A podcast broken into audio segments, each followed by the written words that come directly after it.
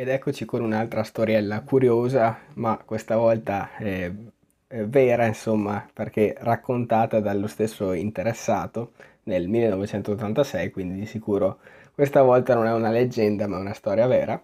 E eh, andremo a parlare di un matematico molto famoso, eh, più nel campo della matematica discreta, che è George Danzig. Lui è ricordato, insomma, per, in particolare per il suo algoritmo del simplesso e eh, però in realtà anche per, per, altri risultati. E lui praticamente nel 1939, durante il suo dottorato, durante i suoi studi di dottorato all'Università di Berkeley, una mattina, beh, intanto stava seguendo un corso di statistica avanzato, chiaramente, fornito eh, da, dal suo percorso di dottorato, e una mattina arrivò tardi in classe, no?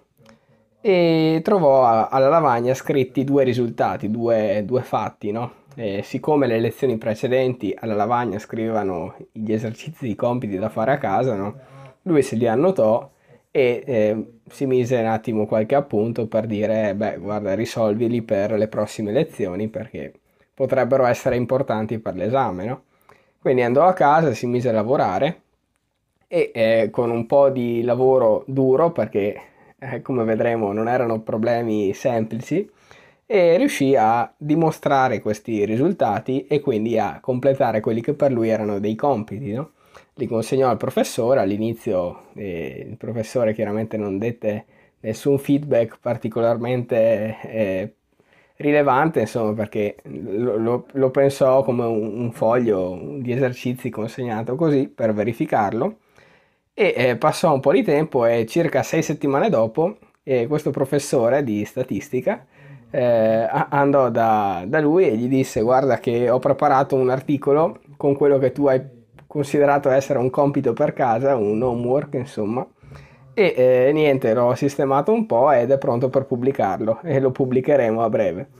Quindi lui in realtà eh, non, eh, non, si rese conto che quello era un problema aperto o quantomeno era un risultato che non era mai stato dimostrato. E quindi non solo uno, erano due e quindi entrambi li, eh, li riuscì a dimostrare. Infatti anche qualche anno dopo ricevette anche eh, la, la, la, possibilità di essere coautore in un altro articolo in cui un altro matematico dimostrò il secondo problema, quello che non era stato pubblicato nel primo articolo del 39, insomma, perché quest'altro matematico lo aveva dimostrato esattamente con lo stesso ragionamento suo, però anni dopo, e, e aveva deciso di pubblicarlo, no? E quindi un attimo di eh, citazione ci, ci stava, era, era d'obbligo, no? E lui appunto nel 1986 andò a raccontare a una rivista scientifica, un giornale scientifico, questa storia molto simpatica e è una di quelle che se sei un po' dentro il campo della matematica o forse di più della divulgazione matematica avrai già sentito più e più volte, però è, è interessante, soprattutto perché è veritiera, non è una leggenda, quale potrebbero essere altre storie che vedremo più avanti o abbiamo già visto. E niente, con ciò direi che possiamo chiudere questa storiella. Se hai altre, altri racconti, altri fatti curiosi da suggerirmi, eh, cui potrei, di cui potrei, potrei parlare in un video, insomma, eh, scrivi pure un commento qui sotto, magari dandomi qualche riferimento o qualche libro da guardare, qualche sito, qualche video che posso provare a documentarmi e se, se lo ritengo interessante, insomma, potrei fare uno dei prossimi punta- eh, video, delle prossime puntate su questo.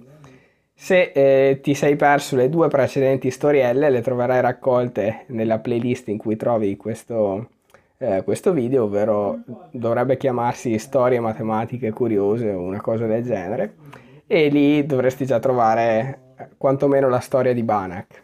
Ok? E niente, con ciò ti saluto, ti ricordo di iscriverti al canale se ti piacciono i miei contenuti e ci vediamo alla prossima. Ciao!